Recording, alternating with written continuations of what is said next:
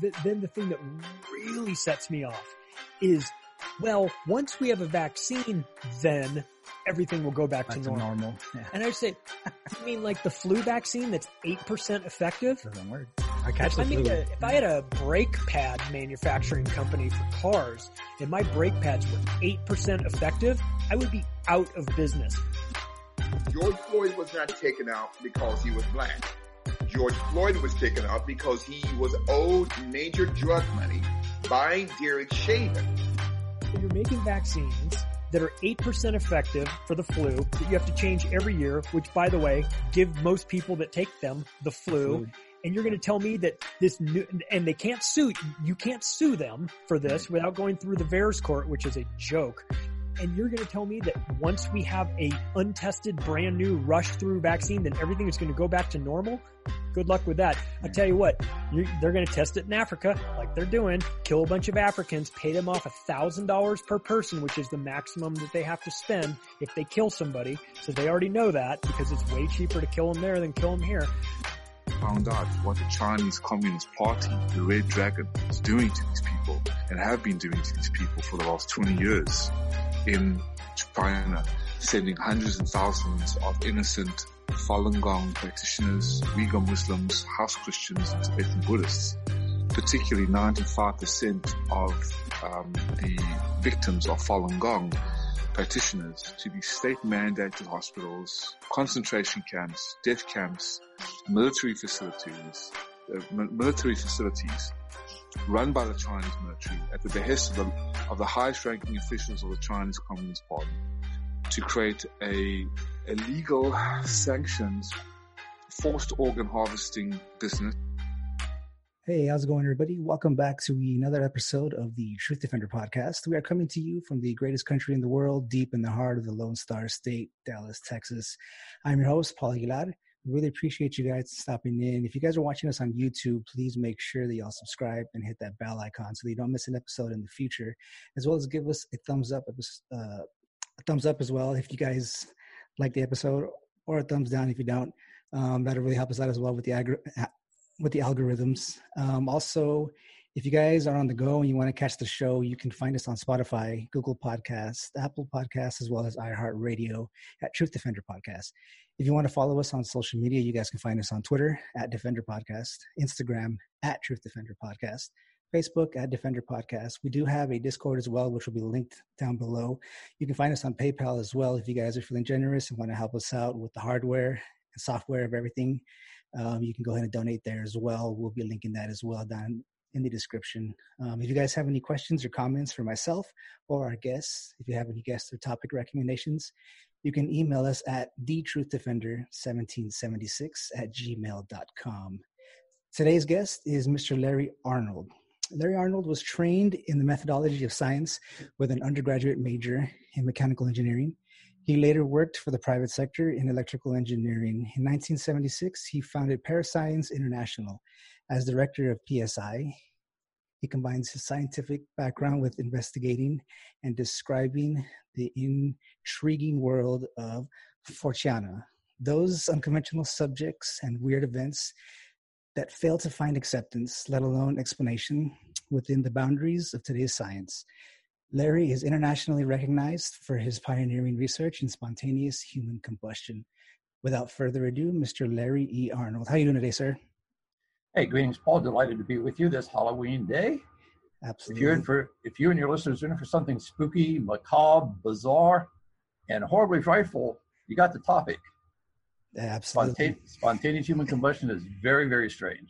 Yeah, absolutely. Um, before we jump into that as well, um, can you please let everybody know your background and kind of how you got started on this topic in, in particular?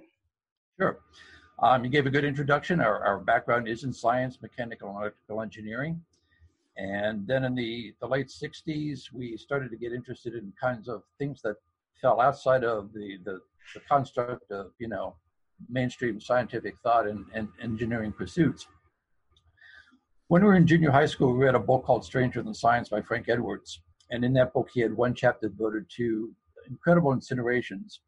And it dealt specifically with one lady whose name was Mary Reeser. And he claimed um, that she had succumbed to this strange thing called spontaneous human combustion. And we were talking talk about that subject with our teachers later in college, with our professors, and nobody knew anything about it. So when we decided to leave the engineering profession in the early 70s and turn our attention and interest to more paranormal subjects, we were called back to what we read in junior high school. We went down to the Library of Congress in Washington, D.C. to see if we could pull up any original research, research uh, pertaining to this alleged case of Mary Hardy Reeser, who succumbed very unusually um, in St. Petersburg, Florida back in 1951. You know, had Frank Edwards made up this story or had he reported something that actually had happened? And what we discovered was that he got his facts straight. There was a, a major newspaper coverage of Mary Reeser's transition back in 1951 that seemed at the time to be incredibly bizarre and unusual. Uh, captivated our interest further. We thought we'd spend a couple weeks to see if we could find any other cases that were like Mary Reeser's or whether this is a one-off. We think that, albeit very strange, did have a prosaic conventional explanation what happened was that that few weeks of research turned into four plus decades in a lifelong pursuit of tracking down weird stuff, yeah. particularly unusual pyrophenomena. It's been quite an adventure. Right, right. Yeah, and I mean, you even have a book out as well. Um, can you find? Can you let everybody know where they can actually find the book? Um, the book is available through Amazon. The book is Ablaze: The Mysterious Fires of Spontaneous Human Combustion. Right.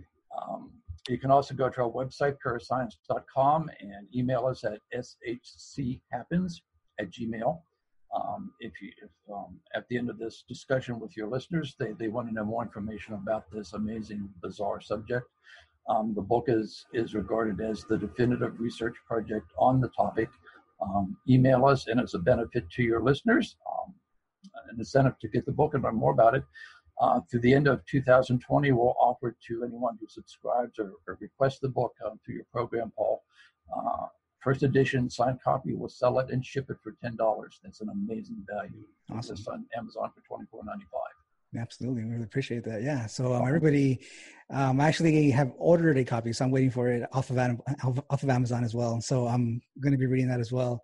Um, so I got that on the way. Um, but absolutely, we're going to be linking the website. That's parascience.com as well. That'll be down in the footnotes of this episode. If you guys are watching us on YouTube, you can find it there. Um, also, if you guys are watching or if you're, if you're actually listening to us on Spotify or any of those, um, you might want to get to YouTube and actually watch the video because we're going to be showing some pictures of like actual cases as well um, that you guys would want to or probably have to look at, you know, to kind of understand what's going on as well. Um, but yeah, if you guys are listening to us, um, please actually jump over to the YouTube channel and watch this when it becomes a video. I'll have this out tomorrow, which will be Halloween um, day. I'll have it out maybe about noon um, on Halloween day for everybody to have for the night. So um, you guys can listen to that as well. Um, but yeah, I guess the first thing we'll go ahead and do is actually get an explanation or a definition of what spontaneous human combustion is. That's an excellent place to start because we always like people to know exactly what's being discussed so there's no ambiguity or uncertainty about this. This is how we define the subject. Spontaneous human combustion is the process, the phenomenon whereby a person's body will begin to blister, smoke, or otherwise burn in the absence of a known identifiable external burn agent or heat source. So people burn up all the time. In, in America, Sadly, about 2,500 to 3,000 people a year succumb to fire fatality injuries. Mm. Most often, drop cigarette. Um, perhaps it's a murder arson case where an accelerant is used on the victim's body to to you know, exacerbate the, the combustion of the body. Those are sad cases, but they're not unusual. They're not mysterious what history has defined as spontaneous human combustion, or what we prefer to call it now as sudden human cremation, we still keep the acronym SHC, okay. is defined historically where the body is almost wholly incinerated to powder. And that's what characterizes SHC in the historical record. That's the concept of spontaneous human combustion or sudden human cremation. Right. Yeah. I'm sorry, go ahead. No, I was just going to add something in there. yeah. Fire, burn injuries can be caused by chemical burns, um, exposure to open flame combustion. It can be caused by contact or, or near proximity to a, a, a radiant heat source. Burns can be caused by electrical injuries, lightning, for example, of course, and also by radiation. Those are the five categories that fire science would recognize as capable of producing a burn injury to the human body. If you can rule out those at a fire scene, then by default, you have to look at something that's unconventional. And if the body is wholly incinerated, as are the cases that we're going to be sharing with your audience tonight, Paul, then by definition and by default, and with an open mind, one needs to consider the probability, at least, if not the possibility, of spontaneous human combustion. Right. Yeah. It's it's it's so like in preparation for this as well. I've everybody that I had seen that had done any kind of investigation work or even looked at the topic, this topic, um, has this kind of I guess idea that it's somehow not real. So like everybody that I had seen, they they're always like, well, maybe they fell asleep with a cigarette in their hand, or they got struck by lightning, or just some kind of crazy, crazy idea. Like, why is it? Is it because there's just not enough evidence to kind of really pinpoint why it happens that you know all these people say things like this? That's a wonderful question, and it's one that we've pondered for decades now. When we began our research, the, the data that we've accumulated in those 40 years of researching this phenomenon did not exist. There were one or two cases. Um, when we began our research, Mary Reeser's flaming fatality was the best known case. So there wasn't a lot of data to work with. And because these fire scenes are so bizarre and so atypical of what professional firefighters and arson investigators expect to find when they call to a fire scene, it raises so many questions. It poses such an intense conundrum to them that for many people we've discovered they'd rather not think about it.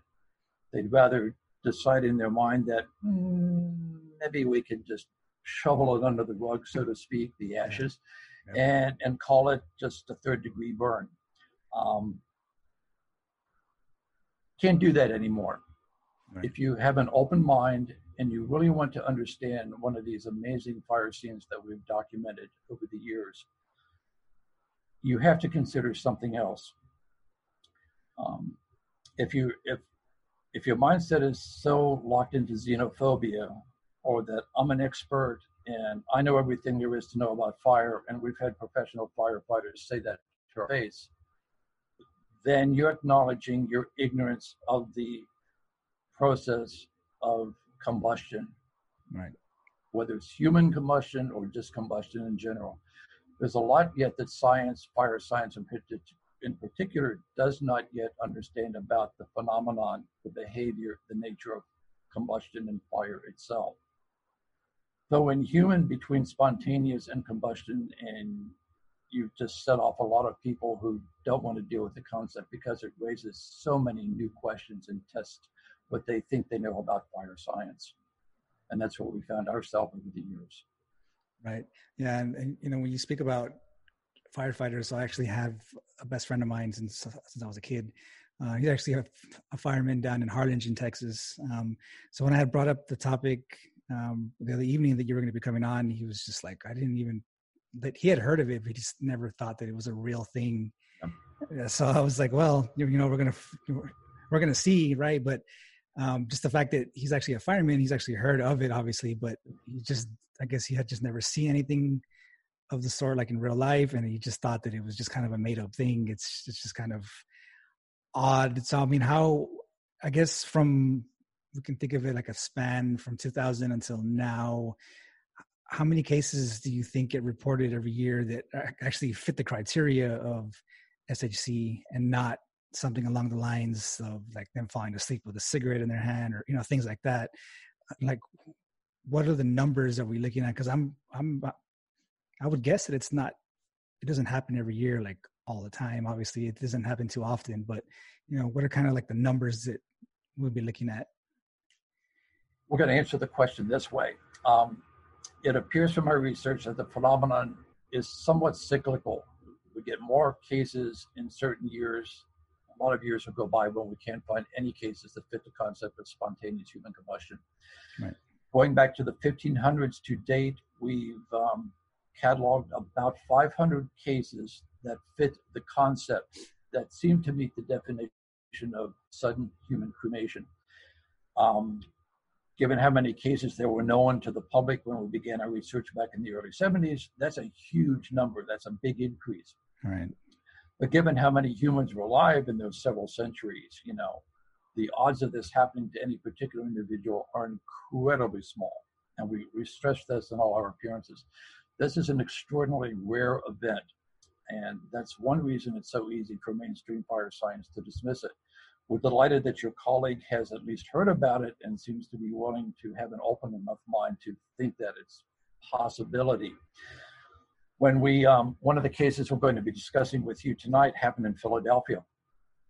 And after we met with the fire photographer and the fire marshal and the fire chief and the assistant fire chief involved in that case, um, we drove um, couple miles down the road to Philadelphia, Center City, Philly, where we had some other cases that over the years had alleged occurred within the city limits.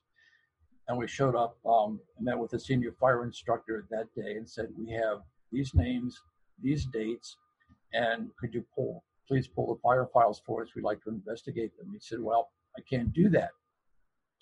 And our first thought was, Well, obviously, why? He said, you know, we're thinking, did they move their records? This was a brand new firehouse in Philadelphia. Maybe they moved their records off site to somewhere else. We'll go there. Right. He said, no, what you're asking about doesn't exist. So therefore, I can't have any records for you to look at.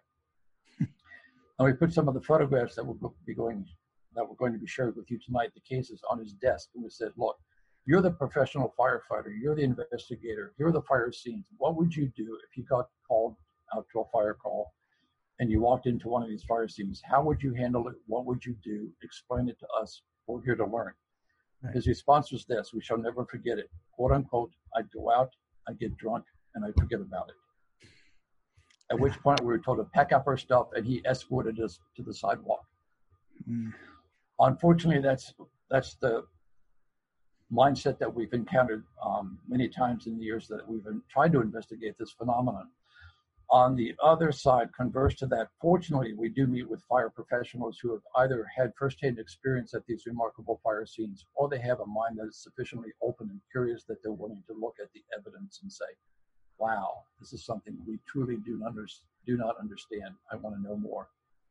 That's the mindset that we need, that all of us need in dealing with all kinds of paranormal phenomena that happen day after day, year after year, century after century right?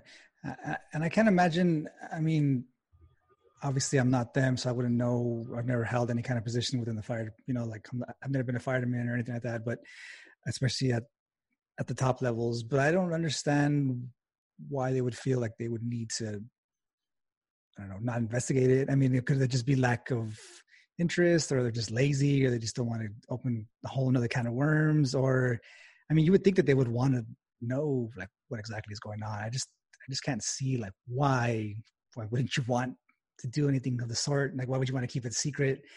I mean, it's not going to affect them in any kind of way. I wouldn't think. It's just it's just odd that they just wouldn't want to know anything about it. Or is it? I guess it just doesn't happen as frequently, so it's just not like a big issue. But um, it's just mind-boggling in that way. It's weird. it, it's bumfuddling to us too. It perplexes us. It frustrates us at times. You know, we're, we're here to document the cases and then to try to understand how this phenomenon happens. Is there a single mechanism, a single set of factors that have to be involved in all the cases? In which case, because people die from this phenomenon, you know, can we do something to safeguard lives in the future? Right. Is there some scientific insight that all of us can gain by studying these cases and trying to understand them further? Um, if questions remain after you study and look at the evidence that we've amassed, we're perfectly happy with that. Believe us, there's a lot of questions that we still have about this phenomenon, a whole lot of questions. Right. Conversely, though, if you just want to block it out and say, this is too weird, this is too disturbing, this is so disconcerting that I just can't mentally cope with it, that's okay too. But then don't lie about it. Just acknowledge that this is something I just can't cope with and let somebody else deal with it. But we have dealt with cases where literally the evidence has been swept under the rug. We have dealt with big name professional scientists in this field of fire science, forensics, who have falsified data, who have lied about their experiments to explain this phenomenon away. And that's a whole nother ball game. Right.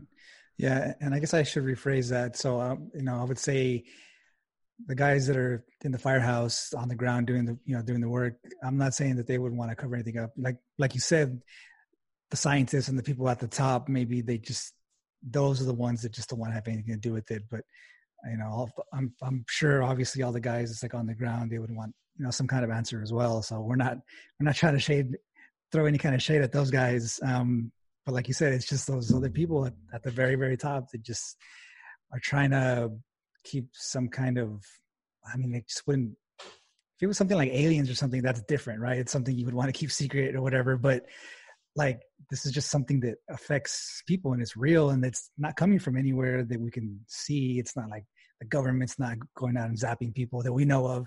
Um, but like, it's just something that's so mysterious and it's just happening on its own like, why would you just, yeah. Why would you want to just cover it up?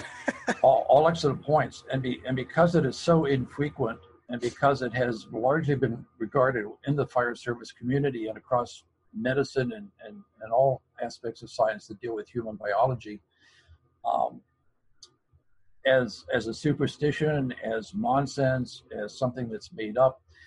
When first responders get to one of these remarkable fire scenes, they're they're ill prepared to really grasp what they're looking at. And sometimes they've told us that they just their, their job is to put out a fire.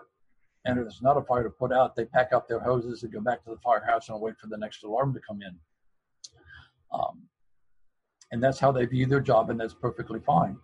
Um, we met once with not only a fire chief, but also the owner of a crematorium. I only know one person who has those twin careers right. wedded together. And obviously, we're really interested in meeting with him um, because he has expertise in what's involved in trying to cremate a human body under scientific conditions, as well as being a professional firefighter. And when we met with him, sat down, and shared with him our research, he was astounded. He had no idea that a human body could burn up to the extent that the cases we will demonstrate and show with your audience tonight can do right. so on their own in the environment in which they incinerate. And this is a gentleman who, as we said, cremated bodies for a living.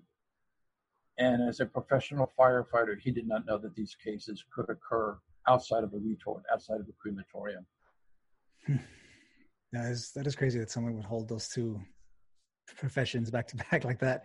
Um, but yeah, it's it's certainly it's an odd thing. Obviously, it's. I mean, I've I've heard of these kinds of cases since you know since I was a child. It just never. It was just never like enough information out there to actually look into, you know, things like that. And it was, yeah, it's crazy. But I mean, we're going to go ahead and jump into okay. some of the cases here, so we can do that, so everybody can get a good look at it. But like I said, if you guys are listening on Spotify or Google Podcasts or wherever you guys are listening to us on, you need to jump on the video um, on YouTube so that you can see these as well. Obviously, um, you're going to want to have some kind of context as well. So go ahead and do that for us there, and so you can see what's going on. Um, so we're going to go ahead and jump on in here. Let's take a look.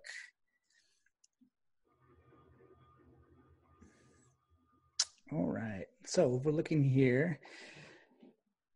okay. So we're going to go ahead and if you guys are, can you see the screen there, sir? We can. Yep. Yeah, That's okay. the book, Ablaze the Mysterious Fires of Spontaneous Human Combustion. Um, details chapter by chapter many of the cases that we're going to be sharing with your audience tonight, Paul. Okay. A lot of the cases never appeared in print anywhere prior to the publication of our book. It's several hundred pages in length. It's got some photographs in it, not as many as we would have liked, but initially the publisher didn't want to print any photographs. And we said, mm-hmm how can you do a book on this subject without photographs? So they are there. Um, and we guarantee that if you get this book, um, you're going to be learning things about fire and about human biology that you did not know prior to reading this book. There is unique firsthand information in this book that was only obtained because we traveled the world looking for these cases and talking to the first responders who had intimate firsthand knowledge of these amazing fire scenes. Right. Awesome. Okay, yeah. So, like, like you mentioned, uh, you guys can find that on Amazon if you're looking for it, and you can also go to his website.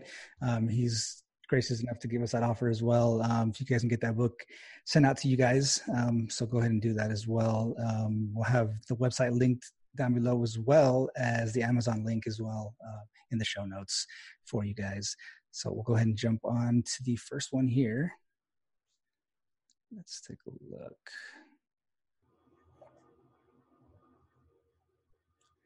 Okay, this is a great place to start.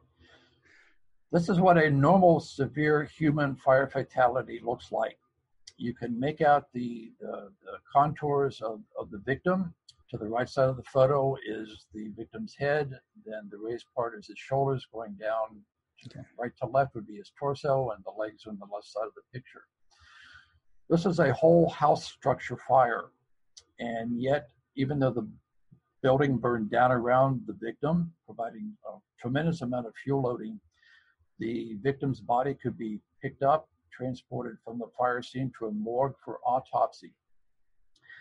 Um, some of the debunkers of spontaneous human combustion have written and have told us face to face that there is no case known in which internal organs of the body are destroyed more completely than our outer portions of the body. That particular quote is from Mark Benecke, a, a renowned forensics biologist. There's another investigator who, or another scientist who has studied um, the effects of fire in the human body, which is toponymy.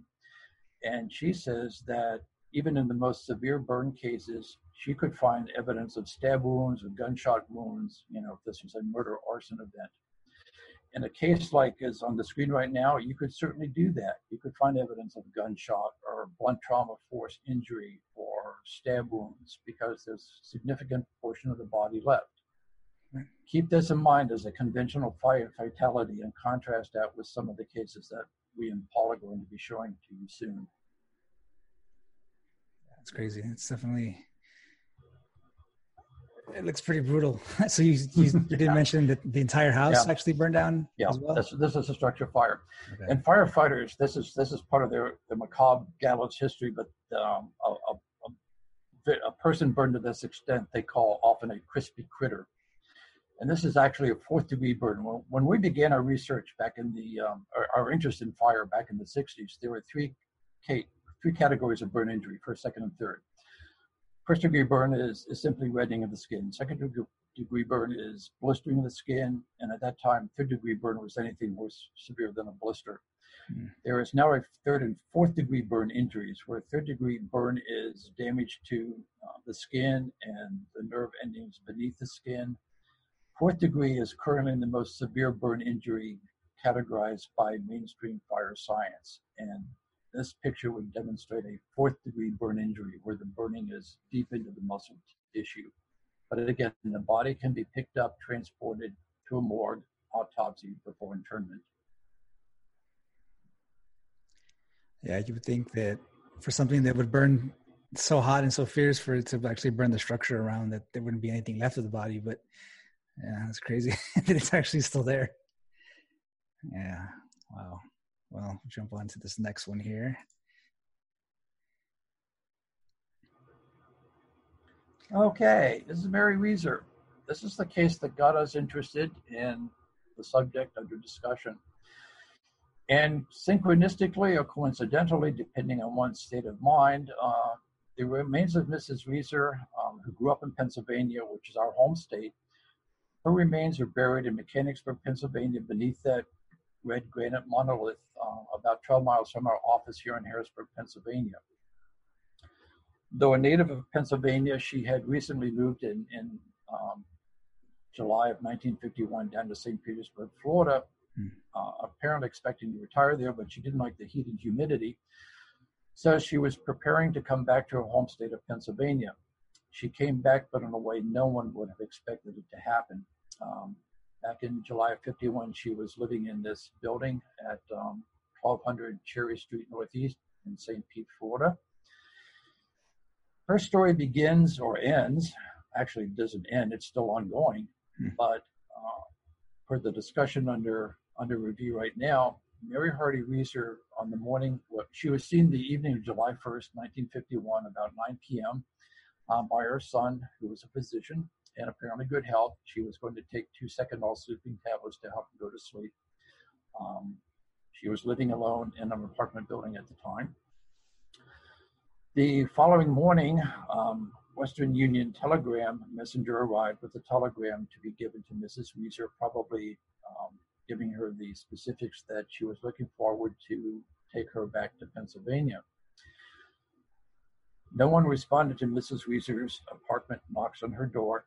The telegram messenger went down to the other end of the hallway to deliver the telegram to Pansy Carpenter, who was Mrs. Reeser's landlady. Pansy went back down the hallway to knock on the door. Uh, without an answer, she went to just simply open the door and discovered to her astonishment that the door handle to Mrs. Reeser's apartment was hot to the touch. She screamed.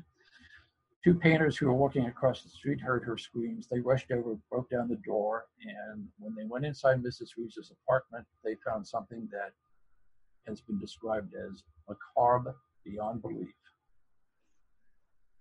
And we can show that here as well. Mrs. Reeser's remains, the chair in which she was known to be seated last, and an end table beside the chair were all consumed to a few pounds of ash and rubble. The remains of Mrs. Reeser's body consisted of one foot, the satin slipper that ensconced that foot, a few pieces of calcined vertebra, a piece of liver, and the dark ovoid mass at the top of the photo was described by first responders at the time as her head that had shrunk in size, variously described as the size of a teacup, grapefruit, baseball. Hmm. There was no other significant fire damage in the apartment whatsoever. The investigators started using words like bizarre, macabre, weird. These are not adjectives that normal fire investigators would use at a normal fire fatality scene. Certainly, this scene looked very different than the one that we showed you first, in which the entire structure had burned down around the victim. The damage in Mrs. Reeser's apartment was limited to a circle of about three feet in diameter. Stacks of newspapers outside that diameter were intact. Bedding nearby was unsinged by the fire. There was enough heat generated in the apartment to melt candles so that when the first responders arrived, they noticed that the wax tapers had melted surrealistically, almost Degas-like, Dali-like, um, over their candle holders. Right. To our knowledge, there was no fire damage to the ceiling above Mrs. Reeser's chair. First responders also said that the aroma in the apartment was quite sweet again is atypical for a fatal human fire scene. Uh, firefighters have repeatedly told us that they, when they respond to a fire fatality, the odor of burned human flesh is quite noxious.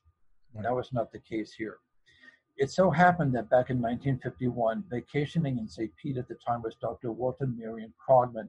He was a renowned forensic anthropologist who had worked with Eliot Ness back in the 30s and had made part of his career the study of the effects of fire on the human body. Dr. Krogman, vacationing in, in St. Pete at the time, got wind of the fire, took a personal interest in it. We've had the privilege of meeting with Dr. Krogman, and we discussed this and many other cases with him. We want to share with your listeners exactly what Mr. Krogman had to say about this fire that he initially found so bizarre and so atypical and so mysterious. In fact, he called her the Cinder Woman and said the case was macabre beyond belief. What perplexed Dr. Krogman, and we, remember, he had expertise in the effects of fire in the human body. He found these seven conditions problematic in the case of Mrs. Mrs. Reeser. One, he said, was the extent of reduction to the body. Mrs. Reeser, on the night of July 1st, weighed about 175 pounds. The morning of July 2nd, she and the chair and the end table combined weighed about eight pounds. Significant destruction of mass. It's a diet that Jenny Craig would never recommend to her clients. That's a tremendously significant weight loss. Another point that so mystified Krogman at the time was the apparent localization of what he thought had to be tremendous heat. In a crematorium, bodies are exposed to about 22 to 2400 degrees Fahrenheit for 60 to 90 minutes. And then the temperature in the retort is reduced to 17 to 1800 degrees for another hour, hour and a half, depending on the weight mass of the body. Yet what comes out of a retort oven at that extreme temperature for that duration of time is not powder, but bone fragments, which are then put in a cremulator, fancy name for a grinder, um, so that the ashes that are eventually given to the next of kin in an urn are actually mechanically ground down to get that fine powder. That does not happen inside a retort by itself. And yet, in the case of Mrs. Reeser, that seemed to be the case. Crematorium operators spend a lot of money on a lot of equipment to accomplish that goal. Um, $100,000 would put you in business as, as a crematorium operator. But to do an individual cremation requires about 40 or 50 gallons of fuel oil or a couple million cubic feet of natural gas. And we've given you the hmm. time parameters and the heat range for a normal cremation. In the case of Mrs. Reeser, Dr. Krogman had to fall back on his experimentation of what kind of heat and duration was required to burn a cadaver to the extent that Mrs. Reeser was burned. And he wrote and he told us that in his experiments, to replicate the amount of destruction that Mrs. Reeser presented to him and to the first responders would require cremation in a retort at 3,000 degrees Fahrenheit for 12 hours uninterrupted. Wow. That's extraordinary, given the fact that most house structures rarely exceed 1,700 degrees Fahrenheit. So, rock that comes out of a volcano, molten lava, that happens at 2000 degrees Fahrenheit. So we're talking extraordinary heat here. And yet, everything in almost everything in Mrs. Reeser's apartment, aside from her body, her chair, and the end table, was intact. This was not a whole structure fire that Mrs. Reeser died in. Other things perplexed Dr. Krogman. He said it was the time element that was available. As we said in his experiments, to burn a body to that extent required for him 12 hours in a crematorium. The most time allowable for Mrs. Reeser to burn to the extent that she did was 11 hours, but more likely it's much less than that. Um, a clock in her apartment had stopped at 4:20 a.m. Mrs. Carpenter was awakened about at the same time as something that at the time that she was not able to identify. Um, so we suspect that the incident in Mrs. Reeser began about 4:20 p.m. and again her body was discovered about 8 a.m. that morning. So three and a half hours is probably the maximum time allowable. Contrasted that with the 12 hours that Dr. Krogman required in, in his retort. There was also, to Krogman's amazement, the absence of the noxious odor that we've already talked about. In Mrs. Reeser's case, as we said, there was a sweet smell present to the first responders. There was that damnable shrunken skull. This should not happen in a high heat fire. If the first responders identified that item of her remains accurately as a skull. Human skulls in high heat don't shrink, they explode. Right. So this is another problem. But we have found since since we began interested in this subject, we've found two other cases where the skull has shrunken dramatically in size. So as bizarre as that sounds, and frankly, it's extraordinarily weird. Um, that's not a this is not a unique situation with Mrs. Reeser. Dr. Krogman said that this, this whole fire scene to him was an affront to logic and, to common sense. It just belied everything that he thought he knew about the effects of fire to the human body. And he did admit that he knew of some other cases that historically sounded similar to this, maybe a few of them. He simply did not realize at the time just how many similar cases there were in history similar to Mrs. Reeser. In the end, Krogman was faced with the conundrum of how to explain Mrs. Reeser's fire scene he said, frankly, in his years of working as a forensic anthropologist, he thought it wise to declare that nothing is impossible, regardless of how bizarre the, the facts are. Improbable, yes, but not impossible. So Mrs. Reeser for, for Dr. Krogman back in 1951 was definitely improbable, but not impossible. And this is the case that launched us on a career. It's it's it's definitely amazing that's that for her to get down to that, it would require such heat. You would think that the entire building would have came down as well with everything in the room. It's almost kind of like a flash, like a like like a flash burning of some kind that just kind of hit, and then you know she was she was just gone along with the chair and everything else. But uh, it's it's definitely it, it, leaves you scratching your head. If if this if this is a conventional oxidation type fire combustion, we we should be seeing a lot of heat damage. We should have seen the entire structure burn down around her. We don't see that. Um, we should not be experiencing reports of the sweet aroma present at this fire scene. Right. There's just a whole lot of stuff about the Weiser case that, in our in our view, certainly doesn't make any sense at all within the construct of conventional fire science. It makes even less sense, even far less sense to me. So, I'm delighted to hear that. Thank you. yeah. All right. Well, let's jump on to this next one here. Let's take a look. Uh, this this is this is our favorite because this is what convinced us that we weren't deluding ourselves. We weren't jumping off the deep end. Right. Um, oh, by the way, we one of our critics has called us a mystery monger, and mystery mongers don't have to do a lot of work to create a mystery. You know, just make up some facts and throw it out there. And in this day of fake news, right. um, it's easy to just to make up stuff and throw it out there and see what sticks to the wall. This is our this is our file on the Weiser case. Mm. It's over an inch thick. Right. If we're a mystery monger, we're not going to go to this extent to make up, to confab something that doesn't exist, to write it off as fiction. This contains photographs, correspondence, case histories. We've spoken to one of the two firemen who shoveled her ashes out of her apartment. We spoke to the St. Pete police officer whose first day on the job was to stand as security outside the Weiser apartment to make sure that the, the, the, the fire scene itself was not contaminated. Both gentlemen told us that they had no clue, and their colleagues had no clue at the time as to how to explain what happened to Mrs. Weiser. And in the case of Nelson Aders, one of the two firefighters who shoveled her ashes out of the apartment, um, he told us that he believes the best explanation for, de- for her demise is simply spontaneous human combustion. Now, Dr. Bentley. This is a case that we discovered, documented for the first time, and brought to the public's awareness back in 1976. This is the opening two chapters in our book Ablaze that deal, deals with Dr. Bentley's baffling burning.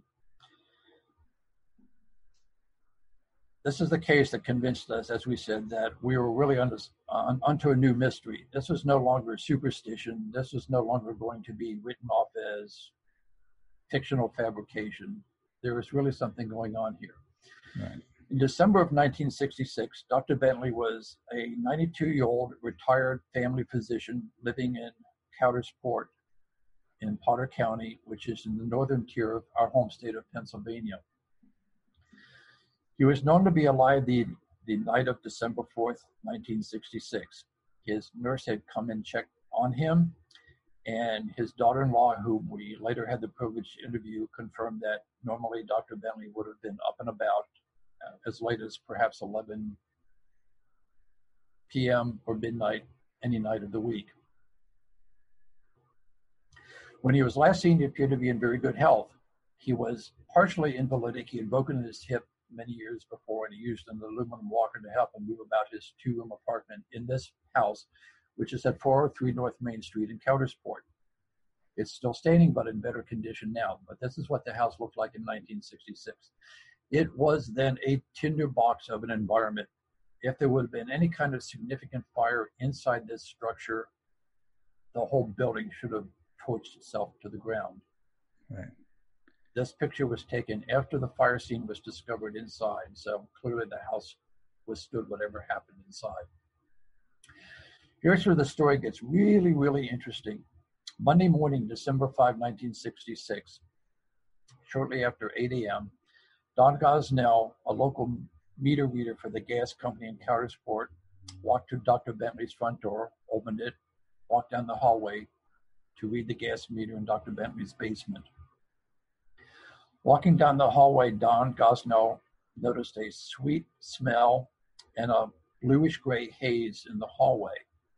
Didn't think a whole lot of it, went down to the basement, read the gas meter, and then as he was preparing to go back upstairs, he noticed in a corner of the earthen floor in the basement was a pile of ashes about 14 inches in diameter, about 5 inches in height. Mr. Gosnell was not only a meter reader, but a volunteer firefighter in Coudersport. He walked over to the pile of ashes, kicked it with his work boot, looked overhead, and above the pile of ashes in the basement ceiling, he noticed a hole in the basement ceiling about two and a half, three feet in diameter, with some cherry red embers on its perimeter. Mr. Gosnell told us when we interviewed him later about the case that he thought first that something had obviously burned overnight in Dr. Bentley's home or had burned recently, but he was curious as to why the fire department in himself did not get a fire call to come out and respond. Went back upstairs, and before leaving the apartment to go to the next house to read its gas meter, he knocked on Dr. Bentley's door to make sure the 92 year old physician was, you know, okay in the morning. Did not get a response. Being in Coudersport in 1966, people didn't lock the doors. So Mr. Gosnell opened the door to Dr. Bentley's two room apartment to peer in to make sure Dr. Bentley was okay. Didn't see old, the old doc. Walked through the living room, sitting room, and peered into the other room of Dr. Bentley's apartment, which was Dr. Bentley's bathroom. And when you pull up the next image, this is what Don Gosnell discovered the morning of December 5, 1966. Gosnell told us that first he thought he was looking at the leg of a mannequin until he bent down and looked at it closer and realized that half of one leg was a human leg and that the ashes in the floor below that he had kicked just moments before were the ashes of a body, specifically Dr. Bentley. He told us he wished he had never seen this scene. He ran out of the house, down the street, and into the gas company's office, yelling the understatement of 1966 Dr. Bentley's burnt up. Indeed, Dr. Bentley had burned up, but more accurately, he would submit he did not burn up, he burned down. He burned down through the linoleum flooring. He burned down through the wooden substrate below the linoleum. He almost burned through three oaken beams below the floor, and his ashes fell to the basement below. And yet, given what we said to you, Dr. Krogman determined had to be necessary in a crematorium at 3,000 degrees for 12 hours to completely incinerate bone to dust. There was no fire damage to the ceiling above where Dr. Bentley augured his way through the bathroom floor. We were at this fire scene. We were confirmed that there was no fire damage above the point of incineration. Furthermore, you will see some blackening on the edge of Dr. Bentley's bathtub, soot particles, carbonization. The heat was so minimal that the paint on the bathtub did not blister. This was not baked enamel, this was paint. We chipped paint off that bathtub the paint, though blackened, did not blister. Dr. Bentley's aluminum walker that he used to locomote back and forth in his two room apartment did not melt. If you look very closely at two of the legs on the aluminum walker, the rubber tips are still on those two legs. They are intact. As Don Gosnell told us, there was a sweet, redolent, perfume like aroma at this fire scene. Again, atypical of human fatality fire scenes. When word got out and colleagues of Don Gosnell arrived to the fire scene to investigate themselves, he warned them not to go in. He said, You do not want to see this fire scene. Please don't go in, it's too disturbing. As he described what he saw, they did not believe him. They had to go in and see for themselves. We have multiple eyewitnesses to this fire scene. This was never fully reported. In fact, if we reach over here, I don't know if you can get it. Um, here we go. This is a copy of the front page of the Potter Enterprise for two days later, Wednesday morning, describing headline on the front page, the untimely death of the hometown physician, Dr. Bentley. The article is really interesting for a number of reasons. Skeptics of SponCom say that Dr. Bentley, known to be a pipe smoker, must have lit a match and dropped it on his lap in his living room or dropped the pipe on his lap and caught his clothing afire. And that was the external source for the combustion that consumed his body. Lots of problems with that. Let us explain why we see the problems as for what they are. The newspaper report says that, and we got this from the from the editor himself, who who was at this fire scene. He noticed that Dr. Bentley's pipe was placed in its holder on a stand next to the chair where Dr. Bentley spent most of his life. If Dr. Bentley had carelessly dropped his lit pipe on his lap and ignited his night robe, it's incomprehensible to us, almost total destruction of the body. And yet, if you look at what was reported officially on the record, there are even more questions that are raised about how Dr. Bentley died and how, how it was reported. And this is another problem that we find in, in trying to research these cases. Quite often, the medical records, the accounts attributing or describing the, these fire scenes, are themselves inaccurate and not trustworthy. In Pennsylvania, a death certificate is by law a document that is obligated to legally report the accurate details of a person's death. We have Dr. Bentley's death certificate. It says Dr. Bentley died by asphyxiation. Hmm. Not possible to determine because there was no trachea, no lungs left to autopsy. You cannot make that decision honestly. The death certificate also says, concurrent to death by asphyxiation, there was attended 90% burning of the body. Also, not true. As the deputy coroner, John Deck, told us, he would characterize this more like 99% burning of the body. Right. We'll accept that. Ah. We wish a we wish an accurate, honest autopsy would have been conducted. Clearly, it was not. Dr. Bentley, in our view, is the quintessential poster boy for the historical concept of spontaneous human combustion, or as we prefer to call it now, sudden human cremation. Very localized fire of apparent intense heat, and yet beyond that two and a half by three foot hole in Dr. Bentley's bathroom floor, no evidence of the, ex- the expected heat whatsoever. there are just so many conundrums, so many paradoxes about this fire scene that people who see it are rather left scratching their heads, as happened with one senior fire instructor down at the National Fire Academy in Emmitsburg, Maryland, when we showed him this photograph, or you are confronted as we have been confronted with naysayers who just refuse to accept this as a true historical document or something that they don't want to accept as possible. We have been told that this photograph is photoshopped. Well, it was taken in 1966 before Photoshop even existed. Right. We know the provenance of this photograph. We're will stake every penny we have in our bank account and every penny that's in the national debt, which is huge, that this is a real historic, bona fide photograph depicting a real historic event, unaltered. This is what Don Gosnell saw when he entered Dr. Bentley's apartment the morning of December 5, 1966. This is not photoshopped, and it is not a hoax, and it is not fake photography all those charges have been made of this photograph. None of them are true.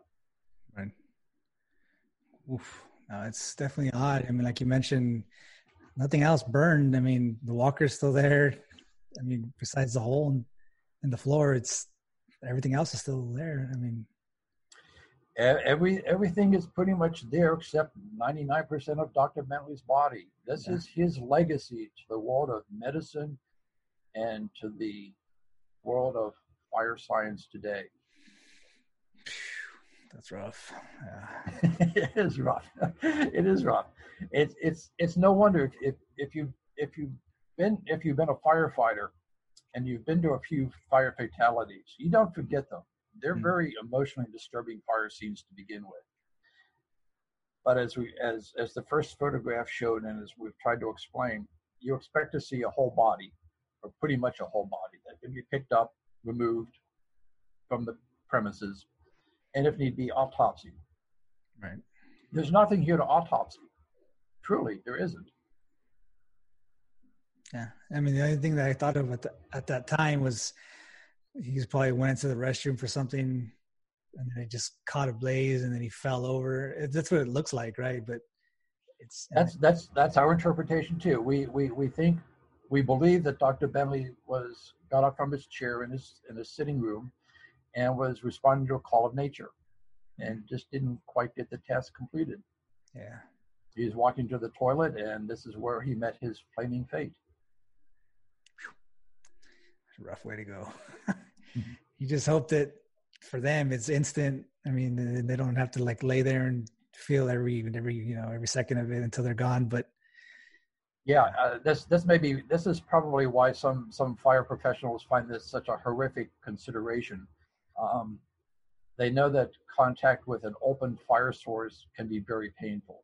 Yeah. And people who have survived, you know, stove accidents or know, scalded themselves with a when you flipped over a pot of hot water. Yeah, burn injuries are very difficult to live through. Um, they hurt. Reconstructive skin grafting itself is very painful and time consuming and not at all pleasant. So the initial response to a fire scene like this is, my God, this guy must have suffered immeasurably. How awful it must have been.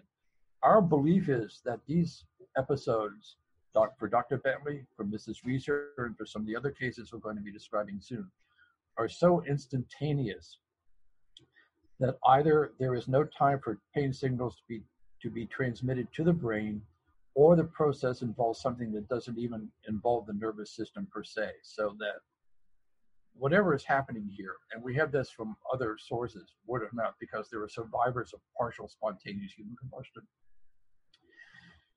They don't experience anything remotely akin to the kind of pain that one ex- would expect at a fire scene like this. So, um, to allay your concerns, Paul, uh, whatever took down Dr. Bentley, we'll, we'll put some money on the table that it was not painful to him. I mean that, and then the fact that they, you know, you don't, they don't have any kind of reports of anybody screaming or from within, you know, with inside. Because you would think you catch on fire, the first thing you're just like, "Holy, I'm on fire!" you know. Yeah. uh-huh. but nothing you know they don't hear anything you know stuff like that it's you would hope that it's just instant and, and they're just gone but whew, yeah it's still just to think about it yeah so we'll jump on said, it, it's, it's Halloween. This is something that yeah this no is a good subject for any Hall- Halloween discussion. It- Absolutely. it's bizarre, it's weird, it's scary, it's frightening, it's gruesome. And yet at the same time, at least for us and a, and a few of our colleagues, it is so damnably fascinating. You know, mm-hmm. how does this happen? Yeah, definitely well we're gonna jump into this next one here let's take a look